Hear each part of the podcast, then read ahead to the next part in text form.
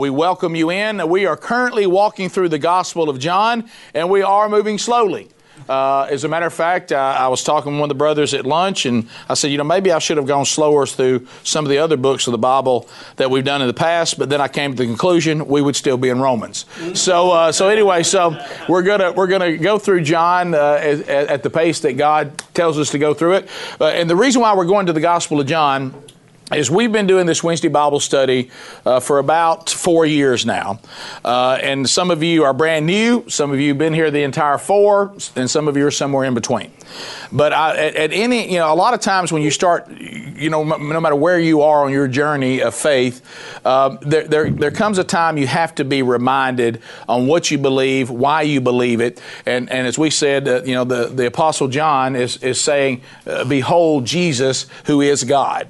And so we're, we're walking through, and I know it has been for me, and we're being, we're almost being reintroduced to Jesus. And for, for some of you uh, that maybe uh, don't know him that well, this is a good way for you to get to know Him a little better. And then for folks that maybe have been uh, followers of Jesus for a long time and you start kind of taking that relationship for granted, uh, it's great to go back and be refreshed and reminded. And then there's those of us that go through here and we've read this stuff a lot of times, and then by the power of the Holy Spirit, by the power of the Holy Spirit, you actually start gleaning something out of it you never gleaned out of it before. And I'm certainly experiencing that, so I'm, I'm loving that. So uh, let's uh, let's open up with a word of prayer. Uh, let me do a little business here for those of you, but remember, you're always invited. Any of you are invited.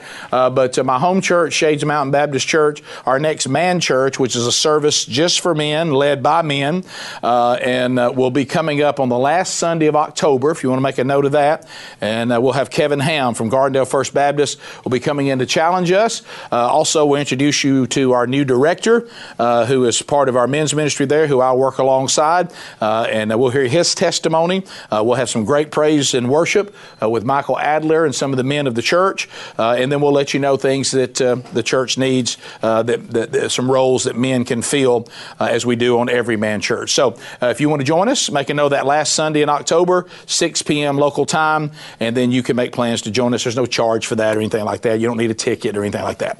All right, let's pray.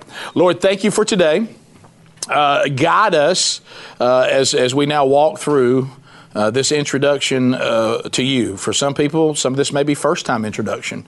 Uh, for, for others, it is a, a, reminder. And as I said, Lord, and then there's that, that wonderful part of all this that, that those of us that thought we knew this forward and backward to discover that uh, the Scripture is alive, and, and, and we're learning things that we didn't know were there, didn't see things that well, maybe we couldn't understand before. But through this process of sanctification and maturation in the faith, you're giving us truths that now, by your power, we finally have been mature enough to hear uh, whatever that situation may be. We pray for all who are hurting in the room. Uh, so many different testimonies, so many many many difficulties, and uh, I pray for every family that's represented. I pray for every single man that is that is here today that's out trying to, to glorify you in this this period of time when when he has so ma- so much freedom to answer your call and whatever you may send him to do. May he never compromise or squander that freedom.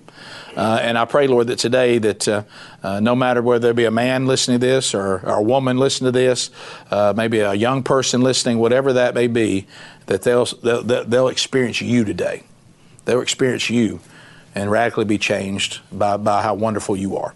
In the name of Jesus, we pray. Amen. Amen. All right, so let's kind of let's kind of review where we've been uh, because you know we're now getting to the seventh day that Jesus has has started his ministry.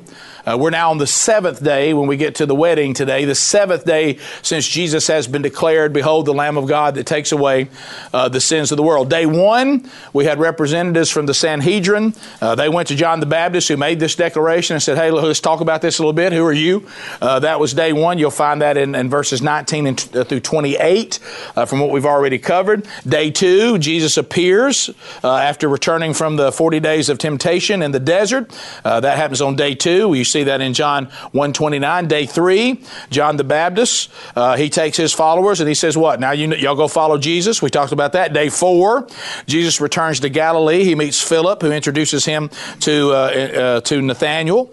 Uh, and so Nathaniel and Philip and now James and John, they're all following along. Uh, day seven, is where we are now. Now, this is the reason why they call the, this is the day seven. This is the seventh day since the start of Jesus' ministry. But because of this wedding, uh, we're going we're going to find out that on this this this this wedding that they usually married virgins on Wednesdays, and then for some reason, if you were a widow, they kicked you to Thursday.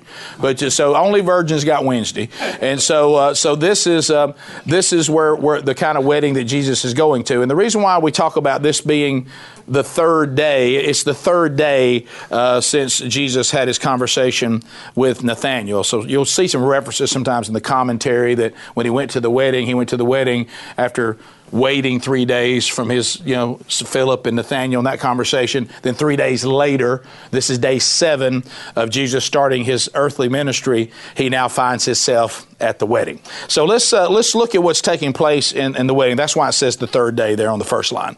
On the third day, that means since he talked to Philip and Nathaniel. On the third day, there was a wedding uh, at, at Cana in Galilee, and the mother of Jesus was there. Jesus was also invited to the wedding with the disciples. Okay, so let, us let's, let's unpack that uh, a little bit right out of the gate. So, first of all, you read the different commentaries, and, and you can decide which one you think is more likely. I, I kind of made a decision based on the what's going to come up next that, that one probably has more weight than the other but the other one is pretty pretty straightforward that jesus was likely invited because his mother mary was very close to the family it, it, this was a close family of theirs, and Mary uh, was either a relative. Some people think that it's possible uh, that Mary may have been there since it appears as we go on that she was pretty informed and pretty involved with what's going on. This could have actually been her family's, one of her family's kinsmen. It might have been the nearest male relative that was getting married. Uh, and so that would have been, she would have been very involved in that. So, theory one, which I think is the most likely, uh, is that this was just a family that Mary was connected to, so she told Jesus to come with her. Uh, the other one is that, that somehow Nathaniel, uh, since he says on the third day from meeting Nathaniel, that this was something Nathaniel was connected to. Uh, and because he just met Jesus and recognized him as Christ, that's why you see the disciples involved too. He said, Hey, let's all go to this wedding that doesn't explain though how Mary knew so much, so I think that one's not as likely. But uh, I think because of what we see, all everything that Mary knew about it, it's likely that Mary uh, said, "Jesus, I want you to come, and you can go ahead and bring your friends if you want to. Who are these new friends? Uh, and if you, you want to bring them, they can come with you too." So here's another thing that we know that Jesus' family was not wealthy. We, we know that as a fact. So it's not likely that this family was wealthy either, which leads to the problem that Jesus is going to be asked to resolve here in a moment. Uh, if they, they were probably families that were probably the same uh, level as far as wealth is concerned. We also never hear about Joseph in this at all, so we assume that Joseph, Joseph his earthly father, has already passed away. Uh, and we've had others who were asking, even after one of the Bible studies, is there any indication at all in any of the reports or commentaries of what happened to Joseph? And there isn't. Uh, but, uh, you know, there's all kinds of theories about uh, what, what, why, why would God remove Joseph?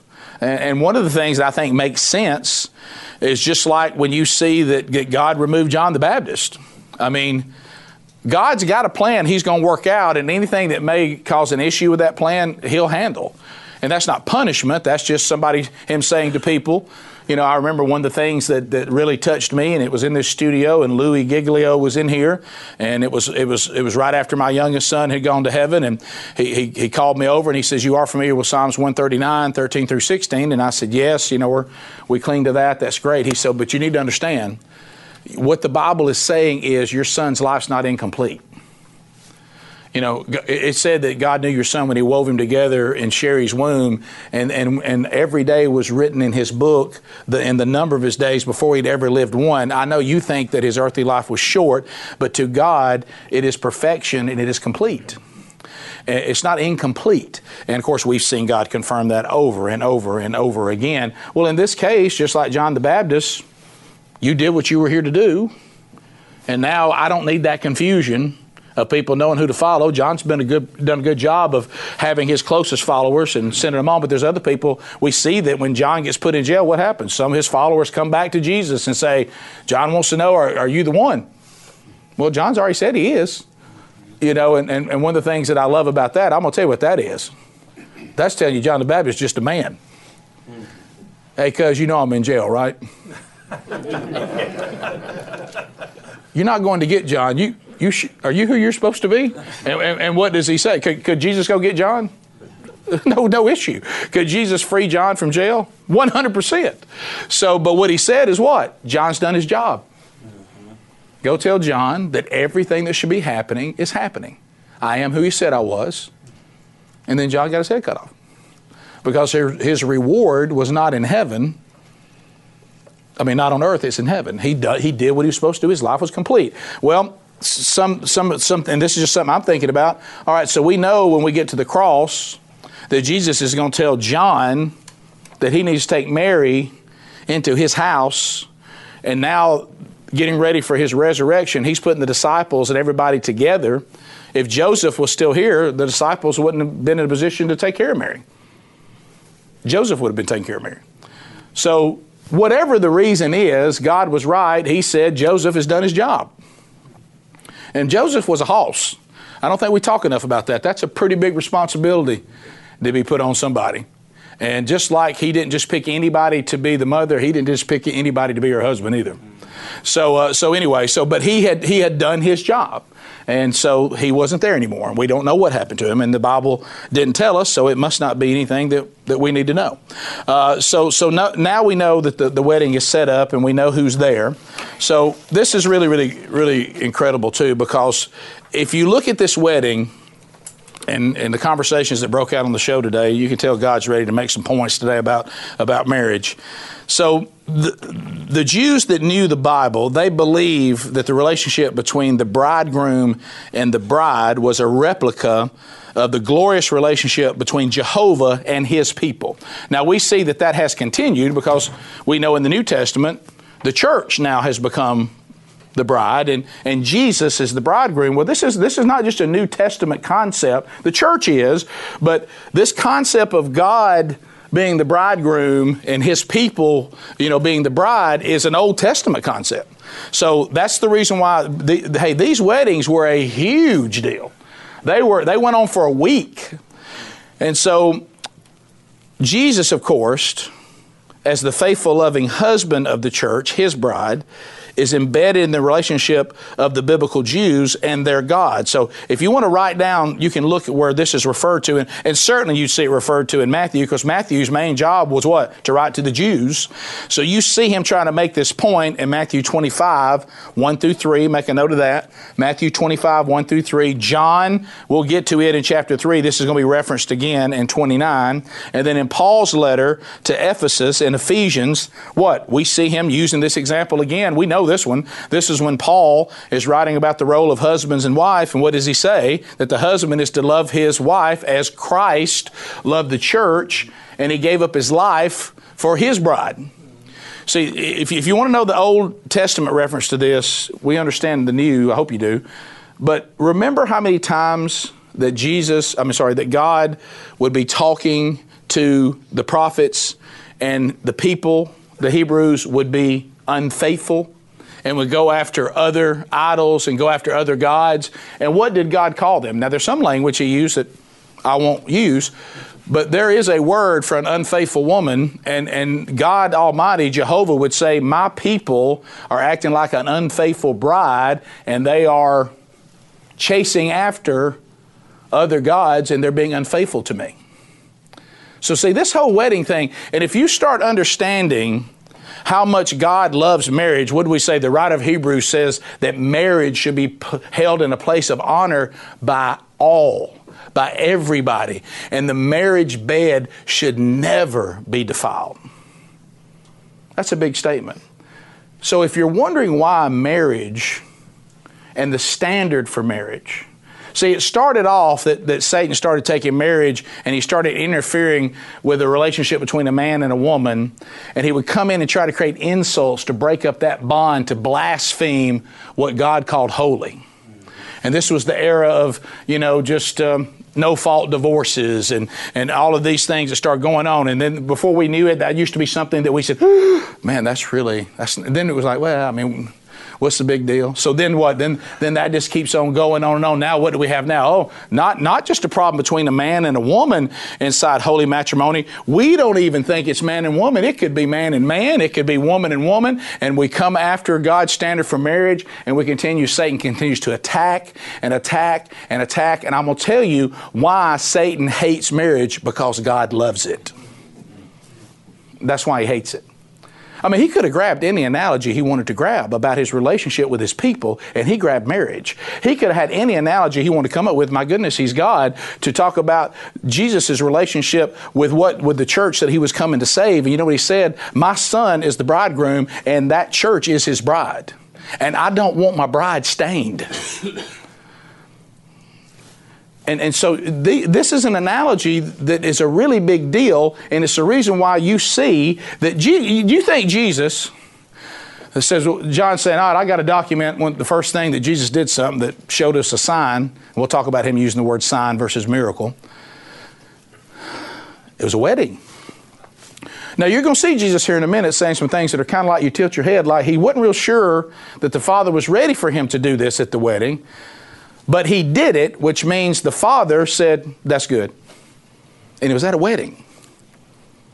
So there's a lot going on here than just a sweet little story about Jesus being invited to a wedding. First of all, don't, don't, uh, don't miss this. Jesus didn't avoid social situations and celebrations. Now, this calls this is this this is where you better be trying to please God and not try to please people. Listen, this, this is so, and, and tell me this doesn't go on even today. So when he would go to these social situations and these celebrations, the religious leaders, the sanctimonious, the Pharisees, the Sanhedrin, they called him a glutton, they called him a drunkard, and they said, You're a friend of sinners. But then, John the Baptist was a recluse, got in no social situations, wouldn't eat bread or wine, and they said, He's got a demon. So you can't make them happy. I mean, no, no matter which end of the set, uh, uh, uh, you, on both sides, the Pharisee says we don't like either one.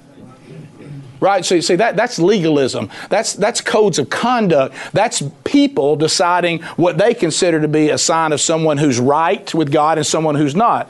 Well, this guy out here that's not doing anything and is abstaining from, from bread and abstaining from wine, he's crazy. This guy over here who's eating and he's drinking and he's visiting with people who are sinners, he's wrong too. So you, you see how ridiculous that gets. So and if you don't believe that, look at Luke 7:33 when they're talking about John the Baptist. So Jesus, and I like this, and this is what's important, and this is where we have to learn to walk it the same way. Are you ready? This is important. Jesus entered the normal experiences of life and sanctified them. He didn't just go in there and, and join in with anything going on if it was sin. He didn't join in with what's going on to try to fit in. He went there to sanctify the situation, to change it, to make it right. Just like he comes to our life and, and we're with sin, he doesn't come there and say, well, just continue going like you want to go. You know, this is the famous Jesus meets you where you are people. Yeah, he does, but he sanctifies you. He, he doesn't leave you where you are. If Jesus is coming into any situation, he's coming in there to change it because he can. And so that's what's going on. So, so Jesus entered these normal experiences and he sanctified, sanctified them by his presence. And then here's the biggie. Some of us in the room, maybe this didn't happen. I hope it has happened. Some of you in the room are not married, but you hope to one day be married or you're about to get married. Let me tell you one thing you need to take away from this today. Be sure you invite Jesus to your wedding be sure Jesus got an invitation to your wedding. Because if you don't invite him, you're about to commit one of the biggest mistakes you could ever ever commit. See, there's a lot of people they want to they want to get married, but they don't want to invite Jesus to it.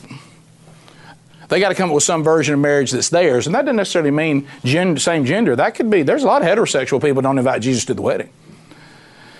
And I will tell you this. That's one of the things there's a lot of things in, in my testimony I'm certainly ashamed of, and I should be. But I will tell you this one thing that I love is that every time I celebrate my anniversary and my marriage to Sherri, we both get to celebrate our redemption as well. Because you know what changed Sherri's life and my life? We invited Jesus, Jesus to the wedding.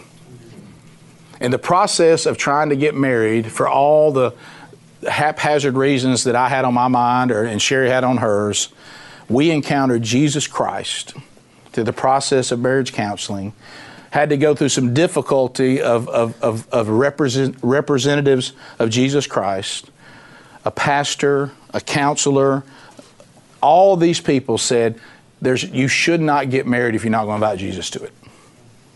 Wise is the person that invites Jesus to the wedding. And so we both solidified our redemption and submitted to the authority of Jesus Christ. And I think one of the most beautiful things that I heard my wife say, and it was beautiful, and she's exactly right, because of all the garbage I'd been through in the past, I know what it was like to not invite Jesus to the wedding. And when Jesus was invited to the wedding, I remember when they had us to kneel down and pray right before we were announced as husband and wife, and Sherri said this, and this is beautiful. She said, and for the first time in my life, I was exactly where I was supposed to be. Throughout my whole life, I felt like I wasn't where I was supposed to be. But in this moment, with Jesus invited to the wedding, we were both new to the faith. We were babies of the faith. We had been cultural, intellectual believers in Jesus, but we certainly didn't belong to Jesus. We certainly had not been redeemed by Jesus. There was no evidence of that. But in that moment when we said, we will not enter into this unless it's holy, in order for it to be holy, we got to invite you to the wedding. Changes. And he did. And he did. And he continues to change us. And this marriage is so rock solid, not because Sherri's great, not because Rick's great, certainly not because I'm great, because it belongs to Jesus. And so I what? Then I treat Sherri the way I said to him I would. I answer to him. And she respects me the way she told Jesus she would. And so when we get out of line and we and we start letting that flesh and we forgot who we invited to the wedding, he shows up and stands in front of us and says, You can't do this to me. You made a covenant with me. Now you better go back and treat her the way you told me you would. You be obedient to me. Even if in this moment he or she's not unlovable, what, what fault you gonna find in me? This is what I deem holy. I don't like marriage to be tampered with. I have no I have I have no stomach for people that enter into people's marriage and try to disrupt it and take a spouse away. Let me tell you something. If you've ever done that, I hope you've been forgiven. Because God hates that. He hates it. Because you're going in and you're tampering with something that he deems holy. And he already said, he said it better be held in a place of honor by all. And that marriage bed that I put together better never be defiled. Now, is it un, can you be forgiven? Certainly. But you better not mess with it. And if you have, you better get on your face and you better be redeemed and you better be forgiven. Because he didn't take that lightly. He loves marriage. And the reason and because he loves it, the adversary hates it. And that's why you see it under attack all the time. Think about even the LGBT. They choose the rainbow. They use the word pride. Don't you see all this? Can't you see it? Don't you have your Holy Spirit glasses on? what they're doing is they don't even know it, some of them. They're standing there shouting at God, saying, You might have destroyed this place once because of the evil of the world. We're back. And you said you weren't going to destroy the earth again. Of course, you said by water. They might want to miss, I hope they didn't miss that. and hey, we claim the rainbow. We claim your promise. And you know what we are? We're pride. You do know what the fall of all mankind was, right? Pride. Do you know why Lucifer over, tried to overthrow God? Pride. Now, I'm not saying that they're aware of it, but it shows itself. The adversary is showing himself. I'm defying God again. Now, that doesn't mean that, that you hate. It doesn't mean that you want to do harm. It doesn't mean that you're unforgiving. It doesn't mean that you're not loving. But it 100% means you cannot condone anything, whether it be heterosexual or homosexual, that blasphemes marriage. You can't. because God hates that. He loves the repentant person, but he hates that sin. And he's been very, very clear about that. So he started his ministry on earth at a wedding because God loves marriage. So the Jewish weddings, as I said, lasted a week. I told you about the virgins were married on Wednesday, widows on Thursday. Now we know the situation they're about to run into. Let me tell you what was embarrassing to run out of food or to run out of wine. Not good. Very embarrassing. Social faux pas. You don't want to be the family that couldn't couldn't get the food and wine to last a week. And so this is, this, I mean, and you know this? I didn't know this. You could actually be fined for it. P- picture that. Hey, this wedding y'all had the other day, I heard you ran out of food. And then also here comes the here comes the revenuer says, well, you, you, you owe the city a tax for embarrassing all of us. so so they could actually be fined. Like people could make a grievance against you. Hey, they invited us to a wedding, and enough food for all of us. Have you ever had that happen? Not not at a wedding or something. I hope that didn't happen. But if you, I, have I've had it happen at my house.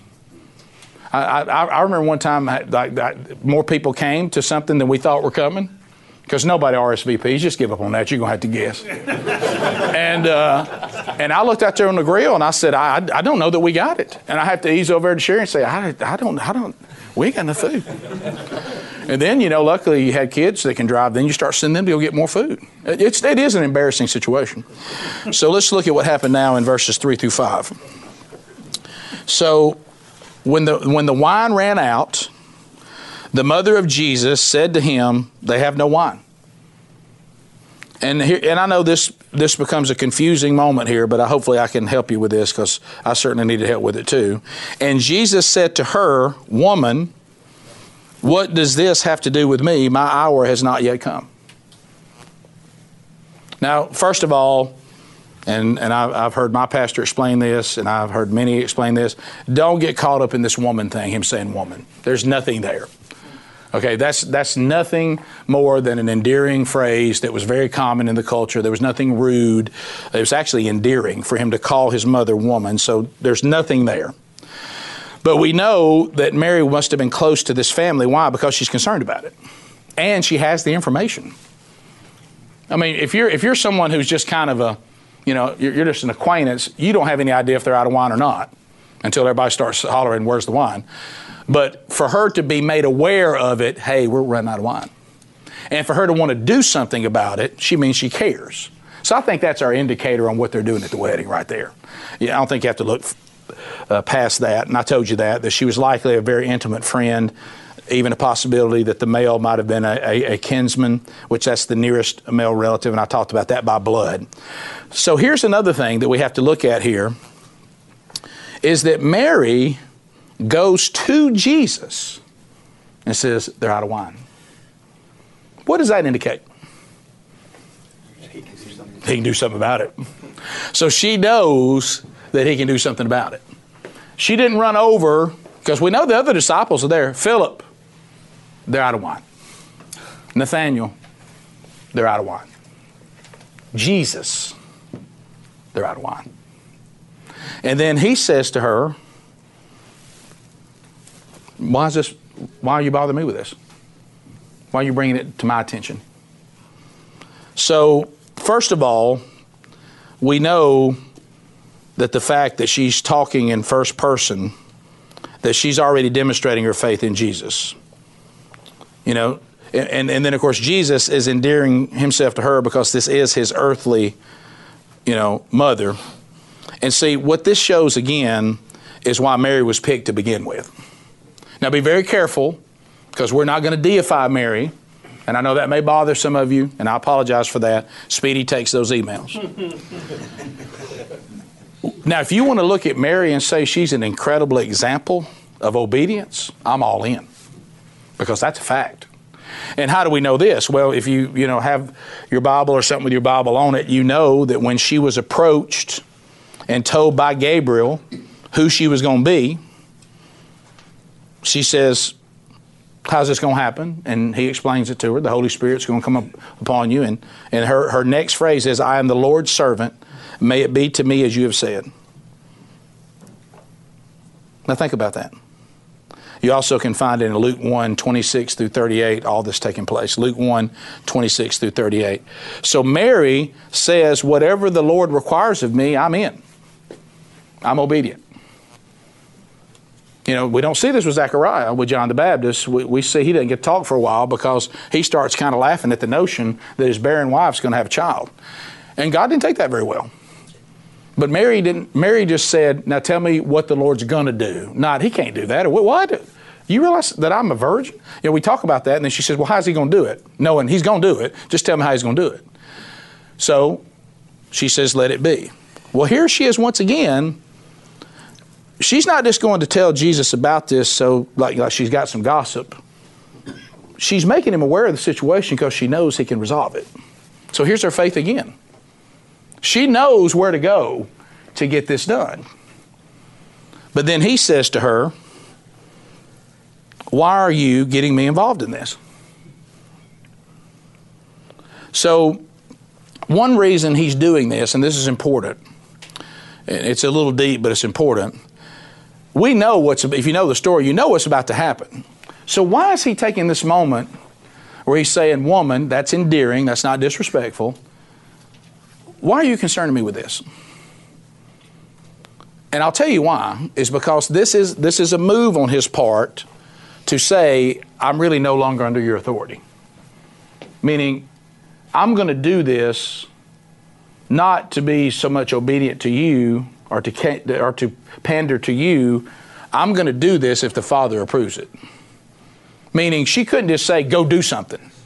He said, Why are you concerning me with this matter? Meaning, you know that what I can decide to do this or not do it. He's no longer under the authority of his earthly mother. Do you see that? So Jesus never catered to human impulse, even, now this is something here, he never even catered to his own human impulse. Think about that. So the, it's impulsive. His mother says, Oh my goodness, this is embarrassing. Do something. And you know what he didn't say? Well, I'm going to go take care of this right now. That's an impulse. He didn't do that. He's pondering. Now, why are you concerning me with this? And then, of course, the human side of him might have said, I got to take care of this. My mom really wants me to make sure this, these people are not embarrassed. And we also know in the garden that the human side of him said something that was really, really crucial and could have been really bad on us.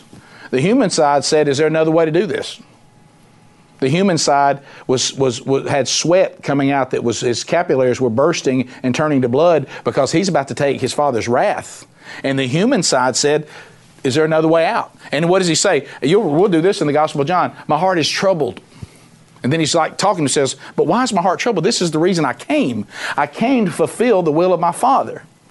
So let me tell you what he's doing right here. This is him saying, I'm not going to do it because you're asking me to do it.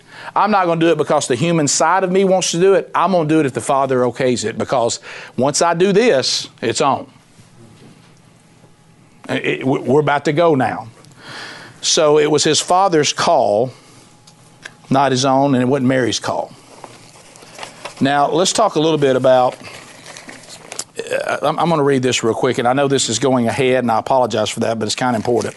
If you have your Bible or something with your Bible on it, I want you to go to, to John chapter 5. And we'll get to this later, but I'm going to go ahead and, and get into it now because it, it helps us what we're doing here. So the reason why this we're confirming, because you're saying, well, Rick, you're saying he's doing it because the Father approved it. How do you know that? Well, here's how we know. Okay? So Jesus said to them, Truly, truly, I say to you, the Son can do nothing of his own accord, but only what he sees the Father doing. For whatever the Father does, that the Son does likewise. Now, now, now stay with me. For the, father's, for the Father loves the Son and shows him all that he himself is doing, and greater works than these will be shown him, so that you may marvel meaning he's going God's my father's going to let me do certain things so you will marvel and know that I am him. For as the father raises the dead and gives them life so also the son gives life to whom he will. The father judges no one but has given all judgment to the son that all may honor the son just as they honor the father. Whoever does not honor the son uh, honor the son does not honor the father who sent him. Truly truly I say to you whoever hears my word and believes him believes in him who sent me has eternal life. He does not come into judgment, but has passed from death to life. Truly, truly, I say to you, an hour is coming and is now here when the dead will hear the voice of the Son of God, and those who hear will live. For as the Father has life in himself, so he has granted the Son also to have life in himself. And he has given him authority to execute judgment because he is the Son of Man. Do not marvel at this, for an hour is coming when all who are in the tombs will hear his voice and come out, those who have uh, done good to the resurrection of life, and those who have done evil to the resurrection of judgment. I can do nothing, look at 30, I can do nothing on my own. As I hear, I judge, and, and my judgment is just because I seek not my own will, but the will of him who sent me. So what's important about going ahead and looking at that, that's why he, the next move he's going to make is going to be because the Father says this is our next move. You heard everything we're going. He's already saying, "Look, all these things are about to happen. I'm going to raise people from the dead. I'm going to heal these people, and you're going to marvel at some of that. But what you got to know, everything I do, including when He judges us, I have been given the authority from my Father, and I can do nothing of my own accord, because the Father and I are one. So that is proof that this next pivot we're going to see is really, if you want to look at it, he's been asked to do something before he thinks we're supposed to, he's going to do it. And he says, My hour has not come. And he's gone to the Father and says, Do you want me to go ahead and do this? And undoubtedly the Father said yes. And, but he didn't do it publicly, and we're going to talk about how he did it, which is important. So there's still a little bit of a modification on this launching of Jesus, and it's interesting the way he does it. So now we get in, into this. You will see that that the, when he says, "My hour has not come," to ex- explain it a little better, Jesus has been living from the time he arrived on his Father's heavenly timetable, marked out for him by his Father. All right, now we're going to study this concept throughout the Gospel of John. If you want to get ready for it, y- y- y'all writing? This is all still to come in the study we got going. This concept is going to be paramount. John 7:30, John 8:20, John 12:23, John 13:1, and John 17:1. We're going, you're going to see this heavenly timetable with the Father and the Son discussed over and over and over. And now we're going to get down to where it, it starts getting even better. Now, we love this. Here comes Mary once again showing uh, what a hoss she is. Can you call a woman a hoss? Is that a hostess? but anyway, and we, and we need to listen to this, okay? His mother said to the servants, and here it comes do whatever he says. Whatever he tells you to do, do it. Now, say that'll preach. Because I'm going to tell you, following the example of how to be obedient, Mary's an example. She's another human being. She's an example of how to be obedient to whatever God calls you to do. And so another example she's given us is this. If, if you come to me and say, hey, what do you think I should do? I say, do whatever Jesus tells you to do. Do it his way. From somebody who would listen, sometimes heard what Jesus said and went the other way, do whatever he says. I promise you, whatever he says is right. So she knows that, that, that Jesus, not herself, this is important. For all of you out there that may not like some of the things we're saying right now, Mary couldn't get the wine thing done.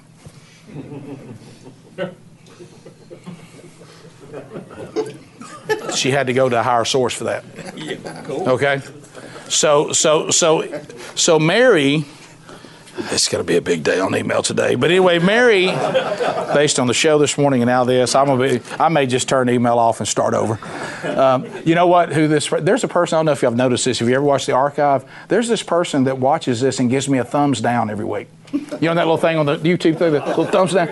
We got this one thumbs down every week, this, and they don't wait very long. As soon as it's at the so uh, so anyway, so I, I, don't know who this one thumbs down person is. I expected there to be more, frankly. But anyway, so um, so now let's talk about the miracle. So we know that Jesus is going to solve the problem. Mary says, "Do whatever He says." Man, apply that to your life today, please. So it says, now there were six stone water jars there for the Jewish rites of purification. So these are, this water is there for the purification, the ceremonial stuff. Don't miss that it, it has, it's, there ain't nobody gonna be drinking out of this. This, this is over here for purification and washing and cleaning and, and ceremonial. So he sees this, and each held about 20 or 30 gallons. Don't miss details. John's giving details. Okay? If you're going to make up stories, you don't come up with those kind of details. Okay? And so then Jesus said to the servants, hold that thought, fill the jars with water, and they filled them up to the brim. And he said, Now draw some of it out and take it to the master of the feast. So they took it. Uh, they took it. When the master of the feast tasted the water, now has become wine, and he did not know where it came from. So keep in mind, Jesus didn't show anybody but Mary, the disciples, and the servants what he was going to do. So he's starting to preach now. Remember what he said? Go tell John the Baptist the gospel is being preached to the poor. See, this is going to be a theme you're going to see with Jesus. Guess who he brought into the inner circle? Servants, fishermen, and his mama they got to see the first sign. Not the king, not some glorious wealthy family, servants, fishermen, and his mama. Hold on to that. So, so now the guy, the, the master of the feast says he drinks the wine. He didn't know where it came from, though the servants had drawn the water new. See, that's the point. The servants got to see it. The master of the feast called the bridegroom and said to him, Everyone serves the good wine first, and when people have drunk freely, then, the, then they go to the poor wine. But you have kept the good wine until now. The first of his signs, don't miss signs, this is the first of his signs Jesus did at Cana in Galilee and manifested his glory, and his disciples believed in him. After this, he went down to Capernaum with his mother and his brothers and his disciples. By the way, that's important too for people that claim that, that Mary and Joseph didn't have other children. It says his mother and his brothers and his disciples. For those of you who say, oh, that's just talking about the disciples. No, right here it says his mother and his brothers and his disciples, and they stayed there for a few days. So let, us unpack what happened. So again, it was not a glorious public event. We'll see this going forward. It was only known to Mary and the disciples and the servants. He starts off with a private small event but then how does he end his ministry? Starts with a little private event, few people see it. But we know when we get down to the end, and don't miss this, he starts with a wedding and he ends his earthly ministry manifesting himself with a funeral. Now, the funeral, that's a big one. That's a big public event. John says this is the first of the signs. He didn't say miracles. And the reason why John is saying signs because he wants to emphasize the purpose and the spiritual significance of the miracle itself. You'll always see John calling it a sign. He said because what John wants you to do is, and this is where you have to watch out, and you'll see this, by the way, uh, when we continue in our study. It's coming up pretty quick. John is being very careful that you don't you don't start being a signs and wonders person. He said this is a sign of who Jesus is. Don't worship the miracle, you worship the miracle worker. All right. I don't, I, don't, I don't want you getting caught up in the water to wine. I want you to get caught up in the manifestation that Jesus is God. Amen. Do you understand that? Because you, got, you know those people? I, I, you got to watch out. Let me tell you why you got to watch out about signs and wonders. Be very careful with them. Jesus said he did this for one reason to manifest that he was God. I'm showing you that I am who I say I am. That's it. He didn't. He did not make every blind person see. He didn't make every cripple walk. He didn't make every dead person come alive. He didn't heal every every uh, leopard. He's walking through all this saying, I do these things to confirm I am who I said I am. And my biggie is I'm going to show you that I can overcome death. All right. I got a biggie coming up here at the end before I go to the cross. But he, you know, you've heard it before. He even specified Lazarus. He even specified the little girl. He even here uh, the centurion's servant. You know, he did these things very specific because Jesus is so powerful. If he just shouted, "Everybody come up!" Everybody would have came up. So, so he's all he's doing is doing these things to show that I am who I say I am. So when I get to that cross, you're going to say, I'm 100% man, I'm 100% God, and I am perfect, and I am the final sacrifice. I am the Lamb of God, as John the Baptist told you the first day I walked up. Glory. Okay, that, that's what this is about. And so John is being very, very meticulous to call these things signs for who Jesus was. And let me caution you, my brothers in here and brothers and sisters that are watching and listening, do not get caught up in chasing signs and wonders. This is about God. It's not about miracles. It's not about signs. It's not about wonders. Let me tell you why. Guess who else can do them? Lucifer can do them. Demons can do them. If you don't have the kind of spiritual discernment and all you want to see is some sign or some miracle, you better be very careful. I've seen some things that are not of God. You got to be very careful. We know that what? When Satan was given given the freedom to go and to kill Job's children, how did he kill them? With weather. Weather. So, undoubtedly, Satan has the ability to have some sort of control over weather. I'd be real careful basing my whole faith experience on signs and wonders. And you're going to see Jesus say, I'm, I can't help it, I always give it away. Sure, he says, You can never wait on anything. you're going to see that he's going to say that a lot of people get fired up about him here in a little bit, and he says they were with him, but he was not with them because he knew the, he knew the heart of every man, and they were chasing signs and wonders. That's, hey, if Jesus didn't do another thing for you, the cross was enough. Amen. Okay, so uh, you, you, don't sit there and expect signs. Now, certainly, he, he, I, miracles still happen, but it's his call. I know people who are tremendous people of faith, who their loved one died, and other people who are tremendous people, people of faith, and the doctor opens them up and says, I don't know how to explain this, they're alive. The cancer we thought was here is gone. But you know what? There's some other people who had just as much faith, and their loved one died. So is God God in both of those situations? You better believe He is. It's His call. And we're worshiping Him, not what He can do. Because He's done enough. Amen. Paul, 2 Corinthians chapter 12, I am begging God, I have pleaded three times for Him to remove whatever this thorn in His flesh was. I don't know if that's symbolic, I don't know if it was literal, something that hurt. But He says, not only do I have this thorn in the flesh, that's made it possible that now a demon has been assigned to me that harasses me, and I pleaded with God to remove it. But He hasn't. But I know why. See, I can't stand people say, well, sometimes we don't know why.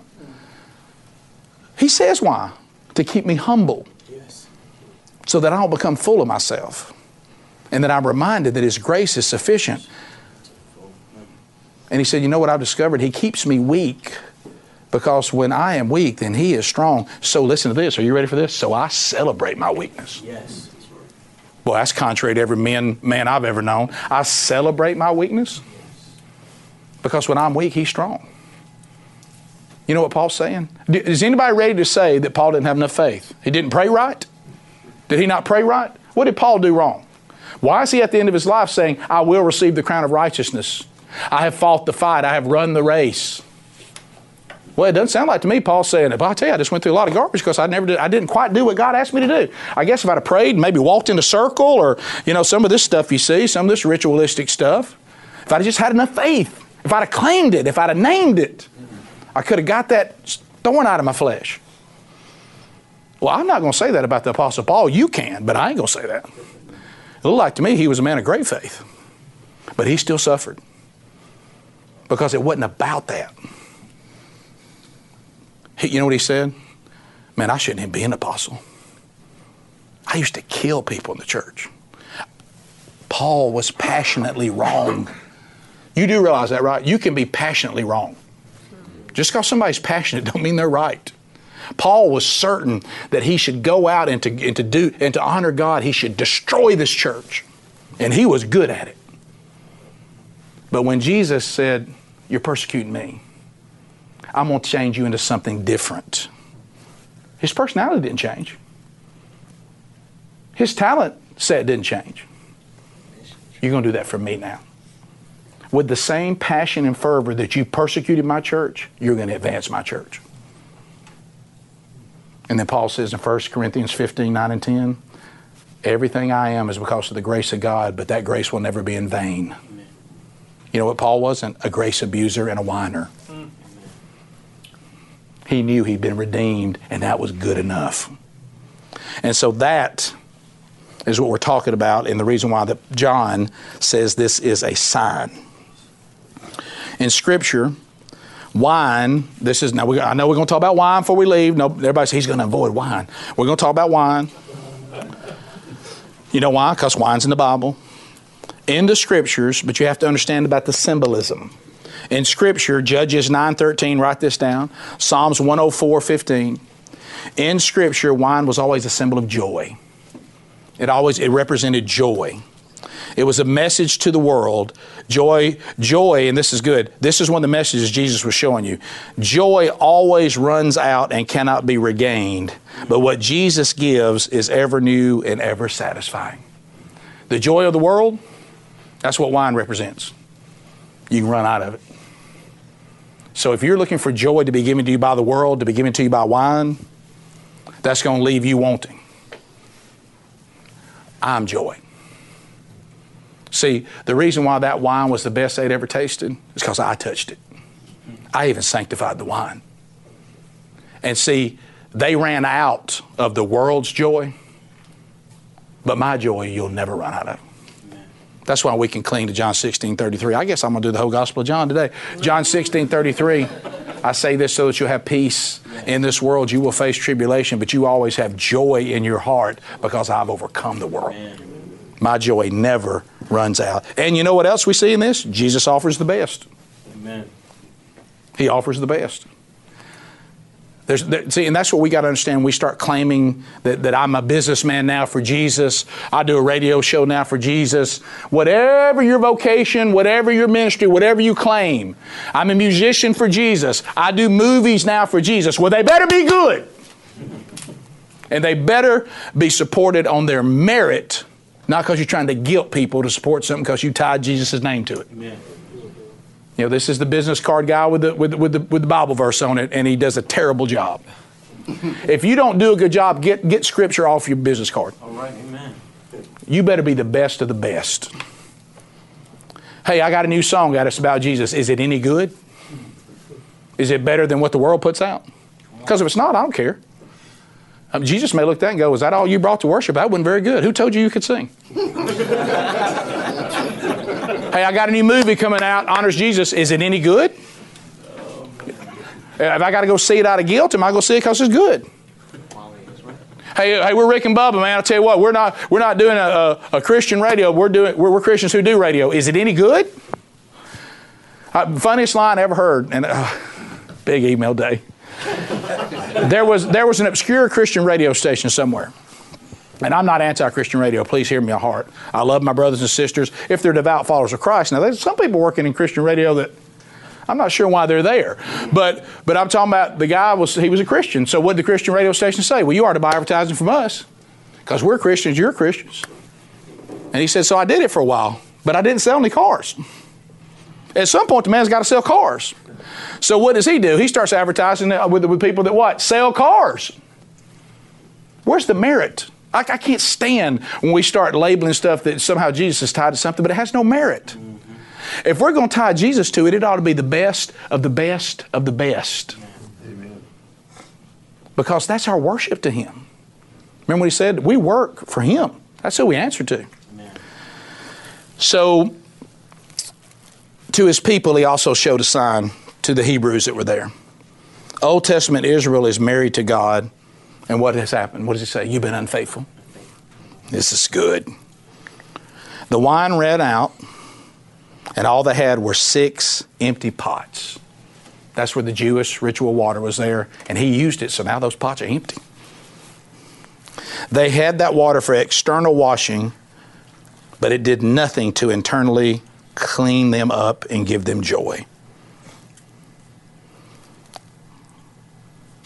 He said, What happened then? He said, The joy for them turned into disappointment because now it's all gone.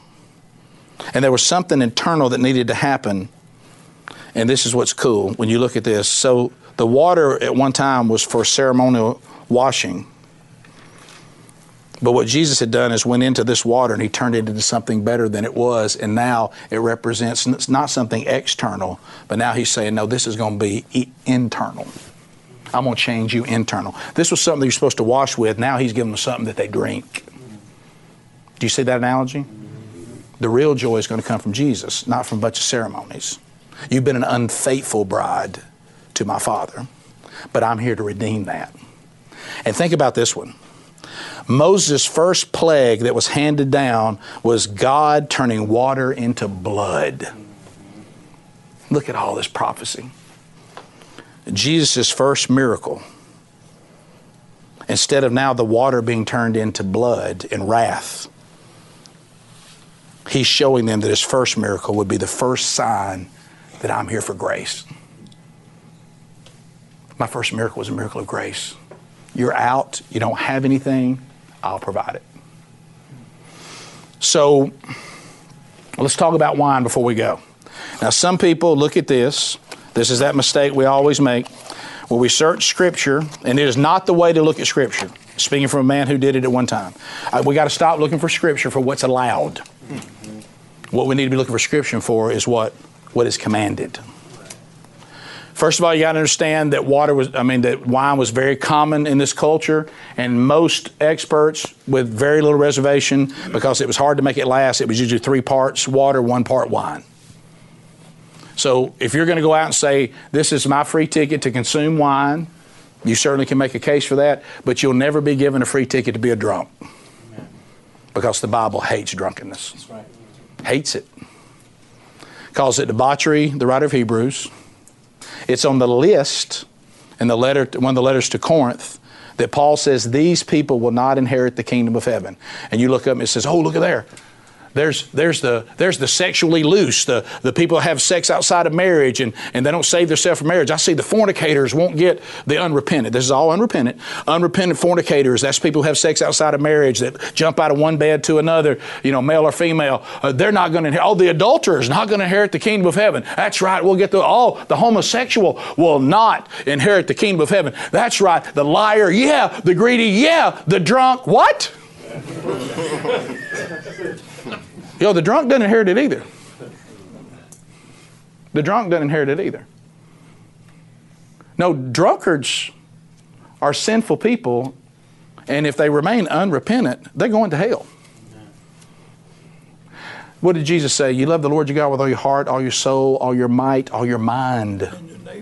You do not let anything take your mind and alter it. What happens when you alter your mind? Guess who shows up? Demons. I want to ask you to raise your hand, but I'll raise mine. I look at the regrets of my life. I can take the overwhelming majority of them and draw them right back to drunkenness, right back to being drunk. There's a lot of things I did I would have never done if I'd not allowed myself to be drunk. So you want to play games with alcohol? You better be very careful. That's right. There's a reason that, that, that drunkenness is talked about a lot in the Bible. That's what you need to pay attention to. And if you're somebody who says, I can consume wine that is three parts water, one part wine, something really, really, really weak, and it doesn't affect my judgment, it doesn't affect my mind, I'm not standing here judging you, and I certainly see where you guess you can make a case, but I've noticed that a lot of people that are always trying to defend alcohol are slurring.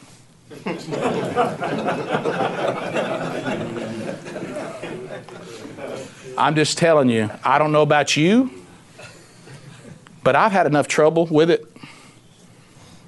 And I'm certainly, I guess, I have the freedom, I guess, to play with snakes, but I don't. I don't because they bite a lot and they kill a lot of people. But that look, that's that's the straight of it all. Is it wine? Yes. Is it strong wine? No. Is drunkenness a sin? Yes. Was Jesus using it as an analogy to point to the era of grace in the church age? Yes. And I just leave it at that. Amen. I just leave it at that. And I, and, I, and, and I pray that you took away what we should have taken away today. Please don't let something so wonderful as this message, your takeaway is, he, he, turned, he turned water to wine. I guess I'm good. I, I, I, lo- I love when there was, there was actually a story that was shared when I read it, and it was good. It was a guy who had been uh, struggled with alcohol, destroyed his life, so he wasn't drinking anymore at all. Well, one of the church members said, "Well, I see you become kind of sanctimonious about wine." He said, what, "He said, what do you mean?" He goes, "You know, Jesus turned water to wine." He said, "You're right." He said, "But here's what you don't know about my life: Jesus turned wine into a household, a marriage, food on the table, clothes on my kid's back, and me with a job." See, wine had taken all that away from me. Jesus does miracles with wine too, and that's taking drunks and redeeming them. He worked a miracle with that as well. And, and, you know, and, and, if you're someone that says, "Hey, look, man, I mean, the facts are the facts," you're right, they are. I just say, it, just, just, I'd be more caught up in what Jesus is saying about Himself than what He's saying about wine. I think that's going to serve you a lot better. Amen. And I don't know about you, I have enough trouble of my own. I just don't put more obstacles in my life that make it tougher for me to be right with God. But the good news is, as we get ready to move forward, now Jesus has showed the first sign that God is here and the era of grace has begun. Let's pray. Lord, thank you for today. Thank you for this great message. Thank you for the conviction. Thank you for the affirmation. Thank you for about how you have been glorified. And Lord, we're just so thankful that you came to us and we could not come to you. I pray, Lord, for anybody watching this or listening to this that has questions and they like to talk, Lord, they can reach me at rick at rickandbubba.com. And uh, Lord, just help me to have the right words to, to say to them what you would have me say. I pray you bless every family represented here in this room today and continue to mold us into the men that only you can make us. In Jesus' name, amen. amen. Thanks, guys. See you next week. Hey, this is Rick, and that concludes this week's Bible study. Thank you so much for being with us. If you'd like to go back and hear other Bible studies, or maybe some that you've missed even in this series, you can find them by clicking the media button at burgessministries.com.